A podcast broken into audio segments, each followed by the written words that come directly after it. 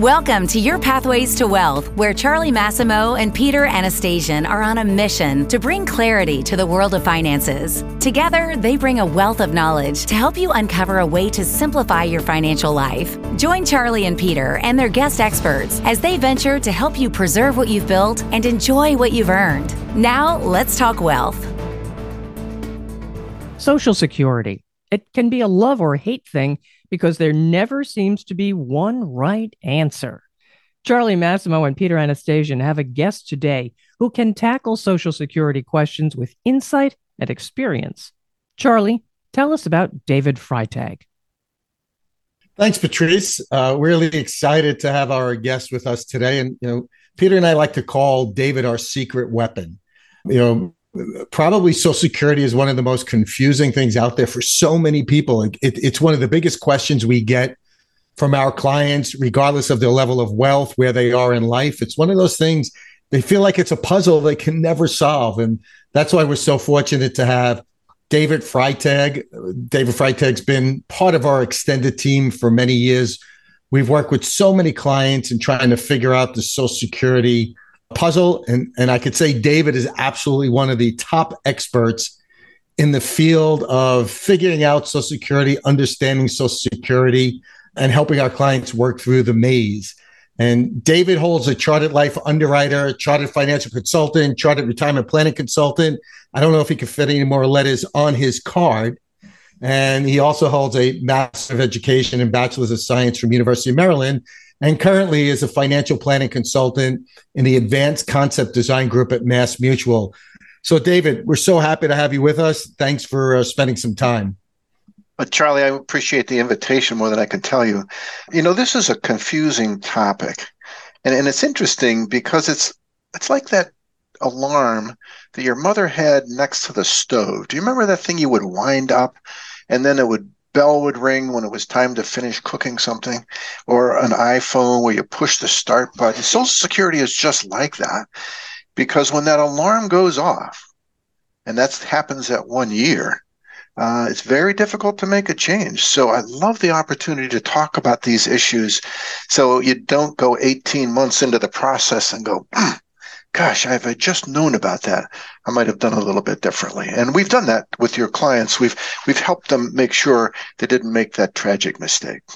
Yeah, that's so right, and it's been so valuable. So, some of the greatest feedback we get from our clients is the meetings that they have with you.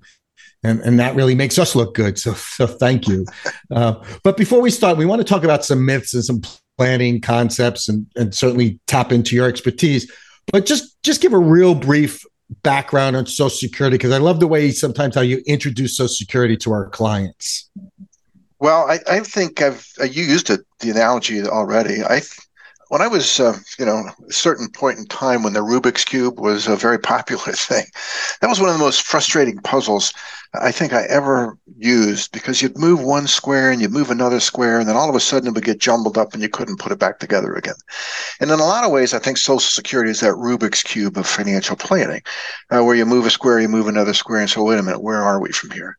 So, Charlie, you and Peter and I, together with clients, have worked on a software tool together that helps uh, put it all together.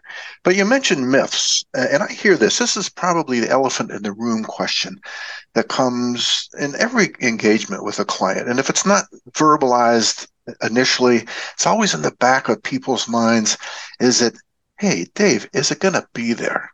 Charlie, have you ever heard that question before? not only have I heard it, I go to sleep with that thought. I'm getting, I'm close, I'm close to that age, so I'm, I'm absolutely thinking about it. So, so let's put every fear away. I, there's so many articles on Social Security these days, and it's sort of the headline grabbing Social Security is going broke in 2033, 2034. And then when you get into the weeds and you read the details, then that's when the truth begins to emerge that, well, it's really not going to be broke but it might require a reduction in payments.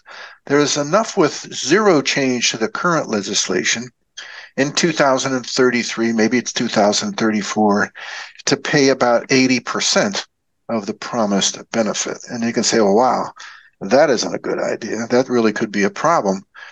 But we've been there before. Uh, in 1980, 1981, we had Ronald Reagan sitting there in the White House on Pennsylvania Boulevard, and up at the other end of the street, Tip O'Neill was in the speaker's chair in the House of Representatives. Those two folks recognized that Social Security is the biggest single item in the entire federal budget. It's bigger than defense. In fact, if you put Social Security and Medicare together, you're looking at half of the federal budget, or a little bit more than that, actually. Yeah. And that can't be ignored by our friends and our policymakers in Washington. That was the problem in 1980, 1981. They appointed uh, uh, they appointed a very smart person to head a bipartisan commission. That was Alan Greenspan. At the time, was a consultant there on 16th Street, and they put this bipartisan commission together, and they came up with the structure that we live with today that is basically the foundation around which Social Security is being funded. And they did that by looking at alternatives both on the revenue side and on the benefits side. And it's my belief that that's going to happen again. That the leaders will get to the point where they recognize the importance of this situation and say, we've really got to come up with a good solution.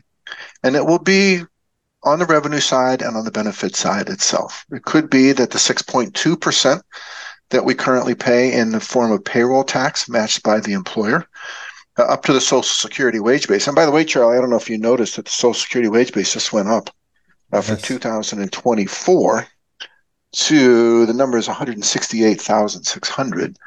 So that's a pretty interesting number because I think that number is going to be increased when we get to this ultimate solution is what's going to be there. So that's going to go up. Maybe to 6.2%, we could see a little increase. But from this particular talk today, if you're my son or my daughter, Charlie, not so much you, uh, and I don't think Peter either, but there's going to be a definitional change in full retirement that's, I think, going to be built into the solution. My full retirement age is 66. Most people born from 1960 or later, their full retirement age is going to be 67. I could see that number going to 68, 69, or even 70 for younger people in the workforce, which will do an enormous amount to restore the funding misbalance. But the, the can't, we have to walk away from this discussion with the feeling that for people in their 50s, middle 50s, 60s, the rules aren't going to change. The ones that are going to change will be the younger workers. And at the end of the day, it's not a huge issue because they have enough time to adjust to those rules. We're interestingly enough, right now, 2024, in that transition period for the rules that changed in 1983. So it takes a long time to work through these sorts of policy changes into a program as big as Social Security. And that's exactly, I think, what's going to happen. So the good news, Charlie, not to worry. I think you're going to be okay. Yeah. Although I would say, and David, tell me what you think. Probably for my dad, Social Security was a major part of his retirement plan. So even though Social Security may not go away, a lot of times people may be under the misconception that Social Security will be a major source of their retirement income. So, how do you feel about that with these changes occurring and how that plays into the planning that you do with people when it comes to Social Security? Well, that, that's a great point. I, the classic example is the three leg milk stool. Not that we have milk stools these days, uh, but the idea was to hold that stool up, you have a Social Security government sponsored program.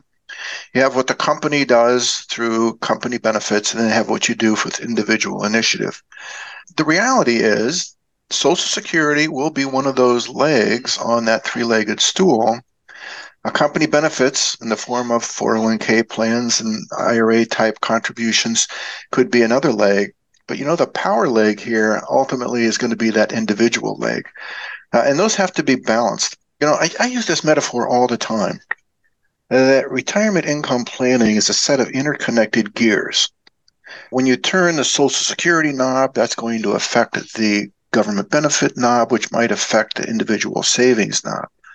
And Charlie, as you know, uh, when we do this with your clients, we like to show the relationship between those interconnected gears so that when you take an assumption about Social Security, what does that mean for individual initiative? What does that mean for dependence on corporate benefits?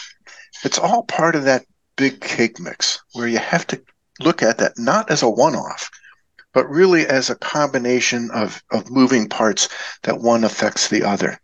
And, and yes, is Social Security a major source? For the higher income people, no. Uh, it's not going to be a major source, but it'll be significant.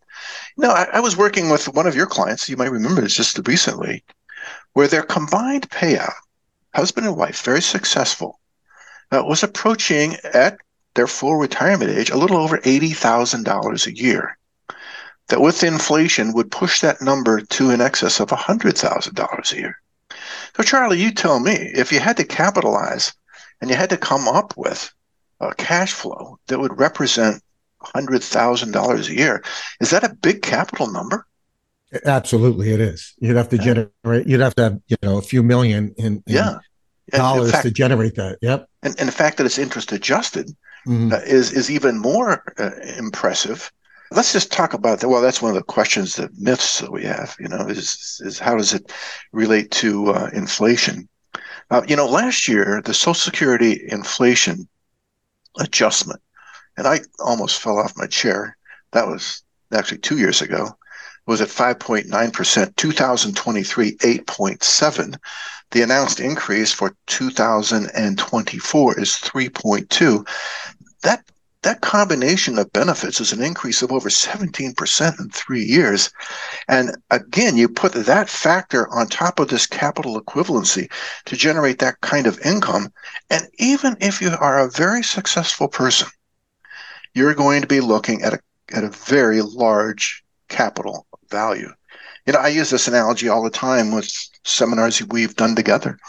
Uh, if I ambled into your living room and in a suitcase had, I don't know, a little less than $2 million in the suitcase, would we casually just put it over in the corner and enjoy a cup of coffee together? Probably not. You know, I think we would say, well, what are we going to do with that $2 million? It's not an insignificant number. And that's why these types of discussions are so important because in most cases, one of the top three sources of income in retirement for lots of people might not be Social Security, but might certainly be in the top three. Dave, so, yeah, to that, Dave, to that point, you did mention that um, Social Security can make a big part of one's retirement, and for sure. others, maybe not so much. Mm-hmm. What steps should they be taking prior to claiming to ensure that they're actually getting the proper amount they're actually entitled to. Right. That, Peter, exactly what we're doing with clients every day all over the country. We take a look at the variables. We take a look at A, their amount of benefit projected at full retirement age, and that you can get from the Social Security website, ssa.gov. Sign up for My Account, get the full report. That's the starting point. Then the next thing we have to think about, and this one's hard because nobody really knows the answer, is how how does longevity factor into this? I call it the secret sauce in Social Security planning. Uh, in my case, my mother died at 95, my father at 92. In my wife's case, we lost her mother at 75, her sister at 72. Everybody's going to be a little bit different, but that's a huge driver that we have to take a look at in the planning process. And then we sort of want to see well, are you still working or not? because Social Security has a couple of hurdles they put in front of people taking benefits early. And one of those hurdles is called the earnings test. And it is really a major problem. So if you're still making good income, then you have to defer it. But those are dynamic variables. And by, again, using tools, we can put those dynamic variables into a matrix, again, kind of like that Rubik's Cube, and come up with a solution. But Peter, your question is good. You, you do need to go through that. And I would say, in the retirement income planning process, that's step number one. Because again, the magnitude of this benefit, as Charlie pointed out, from a capital equivalency perspective, is so big that if you mess that one up, all of the other decisions are going to be out of whack relative to your Social Security decision. So, step one, let's figure out a combination of a plan that looks good to maximize Social Security that's unique and specific and you can't put a blanket statement on this. It's unique and specific just to the client or the husband and wife in this particular situation. So, what we want to do is get that one nailed down. And once we've got that nailed down, looking at, again, size of the benefit, longevity assumptions, again, currently working as some sort of inflation rate. Once that's nailed down, we can then make other decisions that will supplement our resource. So it kind of gets us back to that three-legged stool. You know, how long and how powerful are they all going to be, one to the other? But but again, to back to that transmission sort of interconnected gear analogy, these are absolutely related and should never be made in a vacuum. You've got to do them together and sort of see the dynamics of one versus the other. Does that help with that? Certainly. And and I guess to that point, how important is it for one to review and has there ever been errors in the amount of reported earnings that they've received, right? Or that is recognized on their statement itself? Well, we have discovered that there are in fact opportunities to question the earnings statement. On the back of the full statement that you download from a My Account on socialsecurity.gov, there's a short synopsis of your contributions or your earnings history. It's not every year, but it's a good synopsis. And what folks are inclined to do is just, uh, do I really need to check that? You know, I guess it's right. But in bold print on the back of that form, the Social Security Administration itself says, oh, by the way, Peter, if you find an error, why don't you give us a call? Well, they didn't do that on, by accident because there are mistakes made in that earnings history. But here's the thing that I think everybody needs to take away from this podcast is it's not an unlimited window of forgiveness. It lasts for 3 years, 3 months, and 15 days. And if the error isn't discovered within that window, it's going to be in the government's favor. And it means it's potentially going to reduce the retirement check from the Social Security system. So I think, and Peter and Charlie, we both, when we visit with clients, we say everybody, and I mean everybody, needs to be downloading their Social Security statement and at the very least checking that earnings history. Because if there is an error, that means in the 35 year average, you could be seeing less money than you have actually paid for. So, yeah, great point and good question. Yeah, and I'm uh, going back to the planning points. I'm I'm amazed sometimes when we go through this, David, with clients, and you mm-hmm. use this heat map, which is really cool. And yeah, you know, unfortunately, you know, we we can't do the visual today, but certainly you can reach out to us and we can send it to you, or, or we can set up some time with David. That that if you do claim early because you think you want to get your money you know quickly as possible but you live a long life. You're talking about hundreds of thousands of dollars oh, yeah. potentially that you're leaving on the table. Yeah. I mean it's life that's life changing yeah it really is. And and where the shortfall occurs is at the end. When people are 65 66 67 they've got the ability to go back maybe into the workforce or capture assets from different places where the where the rub comes and where the difficulty becomes is now someone's 85 or 86 or 87 and you know another $20,000 a year for someone in that age category could be the difference between a real high quality of later life or one that's dependent now on children or or help from others. So we want to see where we want to emphasize the benefit. Do we want to put the benefit at the back of the model or at the beginning of the model? Which kind of leads us to the other discussion is that when should people take benefits from Social Security? Do you think that's a good transition? Sure. well, let's try that one. There are two really good reasons to take benefits early. One is your health isn't that good, and two is you need the money. Now, the window of opportunity opens at 62 and it closes at 70. That's the choice time. And there's nothing wrong with taking benefits early. Those are very defensible, legitimate reasons to start benefits early. Uh, major health issues, and I've had all kinds of them come up as we visit with clients all over the country uh, for different physical reasons. But I've also had lots of folks, and Charlie, Peter, we've had together folks that, quite frankly, they could use the income because they got furloughed, laid off. Uh, we've had pandemics that have interrupted earnings histories. Those are all good reasons to tap into that Social Security safety net and use that money. But generally, if you can defer to full retirement age or later, that's when the power of the Social Security system really begins to show. Uh, and for those who have longevity, like I do in my life, that means deferral makes an awful lot of sense. David, some some specific things that come that we come across quite often. It's a little bit more complicated sometimes to figure out. The first is when there's a big age disparity between husband and wife. Mm-hmm. You know, the, the planning, this the, the special planning that goes into that to because there's different factors, as you say. Sure. Um, and when there's such an age disparity, sometimes it makes that decision a little bit more complicated. Yeah, it does. It's almost as if you're filing individually. But remember, there's an important part of the Social Security system. And these are, I call them, I don't call them ancillary benefits, but I call them benefits to begin with S. There's a spousal benefit and a survivor benefit. Now, those sound like the same words and are often confused, but the truth is they're totally different. Spousal benefits are paid when both people are alive, right? Survivor benefits are only paid after somebody leaves us. And when you have an age difference, a lot of times you make a decision, not so much for you, but that survivor who's going to be coming after.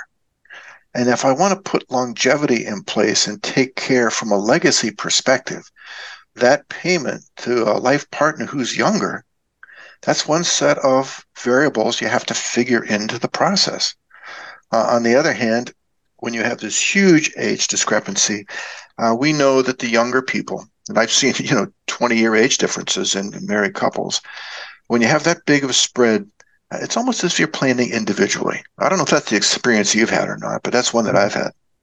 Yeah, yeah, I think you're almost forced to when the age discrepancy is that significant. Yeah, you really yeah. are. Another more complicated topic with Social Security is taxes. Yes. Um, and I think people are very confused on how to figure out how my Social Security is taxed.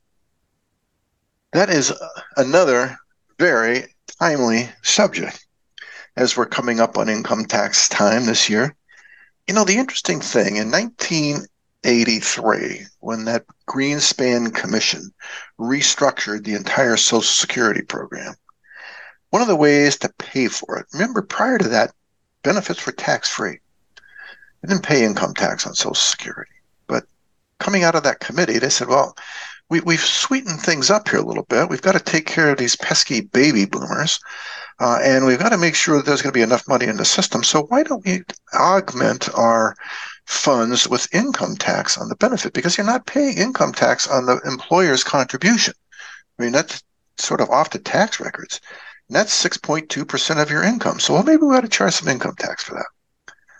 And we've now lived with that since 1984, and the benefits started to be collected in 1985 uh, in a kind of a bizarre formula that's called combined income. Now, this was a term of art that was new to the tax code in 1984, 1985. Half of your Social Security plus on uh, interest on like a municipal bond and adjusted gross income. That's that's called combined income by definition. And if you add all that up, you could subject yourself based on certain threshold amounts to income tax on your benefit. Aha. But here is the interesting scenario. Those threshold amounts, which for a married couple is $44,000, those are not being indexed inside the system. Like many of the IRS formulas, which are indexing certain threshold amounts. For example, 2024, we're indexing the amount of the standard deduction, which would make some sense. Inflation comes along, you increase those deductions. There's indexing points, but the threshold amount on Social Security is not being indexed. And that's what develops what I call exposure to a stealth tax. So, Charlie, what in the world do I mean by stealth tax, right? Well, that's one that you didn't really think about. And it sort of happens in the dark over there in the corner, where all of a sudden you get an increase in income. And that could be because of an RMD that comes off a qualified plan. It could be because the COLA increases from Social Security uh, are pushing your income up and the bracket's not changing. So therefore, let's just take this example at 44,000 or more, you're now reporting 85% of your social security income as if you were working. It's just like earned income. You're not taxed at 85%. I want to clearly make sure everybody understands that. But you're reporting it at 85% and taxed at whatever bracket you happen to be in at the time. Maybe it's 15, maybe it's 20, or maybe it's a little bit higher. But for most married couples that have substantial income coming from Social Security, it's going to be exposed to income taxation. And again, the higher your income, because the brackets aren't being indexed, means that more and more would be exposed to that income taxation. But Charlie, let me ask you a question. If you compare a Social Security payment to a distribution from an IRA, traditional IRA, how much of that traditional IRA are you reporting as income? Pretty easy question, right? All of it. Yeah, all of it, right? But that distribution from Social Security would never be reported at 100%. Percent mm hmm It would be reported at 85 or possibly less. So let's suppose you're ambling into the grocery store one day and you've got this IRA dollar in your hand, uh, which you have to report all of it and you've got this social security dollar in your hand where the most you would ever report is 85%, doesn't the social security dollar have a buying power advantage over a dollar in an IRA? I don't know. What do you think? Yeah, no, I, th- I think this is a great way to look at it. And again, why social security planning cannot be looked at too or taken too lightly. There's just so many factors that go into it can make a huge difference about your retirement. And, and Charlie, to, to that point, it could suggest that maybe you need to be using qualified money as a way to defer taking an early distribution from Social Security. Because if you're using qualified money, that might help you in a couple ways. It might reduce ultimately the RMD requirement of that qualified block, or more importantly, it lets you buy some increases. And let's talk about those increases for a second. Know, that magic age for Social Security is full retirement age. Benefits taken prior to that are going to be reduced actuarially around 6% a year down to age 62. Ah, but if you wait past full retirement age, you're then earning something called a delayed retirement credit. And a simple math on that, two thirds of 1% a month, that's 8% per year, simple interest based on the FRA full retirement age amount. So think about this one. Let's suppose, Charlie, you got one of your clients at 3000 a month. If you showed them an investment that was essentially risk free and offered them an opportunity to increase it by 8% per year, would they be interested in that idea? I think they'd jump on it. Yeah. And that's the advantage that that delayed retirement credit comes. And remember, it's not just 8% per year because that 8% raises the tide, but then the cost of living benefit comes in on top of that, which we just finished a year where it was 8.7%. So that's a 16.7% lift in one year. I mean, how do you do that with no risk? I don't know. You guys are wizards, but that's a We're not that good. We're not that good. uh, David, as I said, this is a topic we could go on for hours hours. Uh, and I started this saying you're our secret weapon. And I think anyone listening to this can understand why. So we'd like to have you back because I, I do, I'm going to solicit, Peter and I are going to solicit questions from our client base. And we'd love to have you back and answer some of the most pressing questions that our clients have, if you're up for that. Yeah, I would. I'd love to do that. And you know, the interesting thing, you learn so many things about what's going on in people's lives with these discussions, and everybody's different. The one thing you could take away from our discussion today is that if one of your clients goes to the family picnic and Uncle Lou at the family picnic says, Oh, this is the way I did it. This is what I think is the right answer. That's probably absolutely not what you should do. there, right. there is no way you can apply a sort of standard rule of thumb strategy to a Social Security claiming strategy. It yeah. must be, and we've again used this with clients, a hand tailored suit, custom fit dress. It must be done specific and unique to the individual and, or more importantly, the couple, uh, because these dynamics, one affects the other. And it's absolutely interesting because you've already paid for the benefit. I mean, it's not a question of funding. You've been paying a substantial amount of your income into the system for a 35 year period of time. And now, why don't we make the best of it? Doesn't that make sense? Why leave money on the table if it's already been paid for? So that's what's fun. And I would love to do this again. Yeah, that's great advice. And we'd love to have you back. Yeah. And, and we encourage, we encourage anyone listening for our clients. Most of them have already done a call together with David. If for those clients listening who haven't, please reach out to Peter or myself. We'd love to set it up.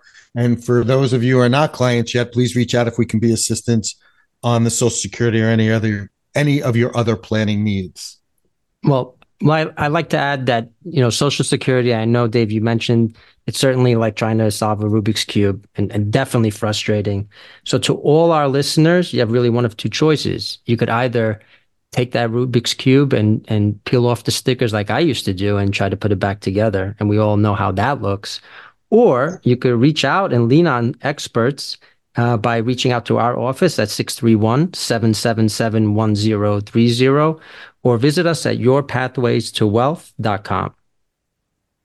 All right. And as you've heard, Social Security can mean a huge difference in your retirement lifestyle. Make it work for you. Ask Charlie and Peter all your questions.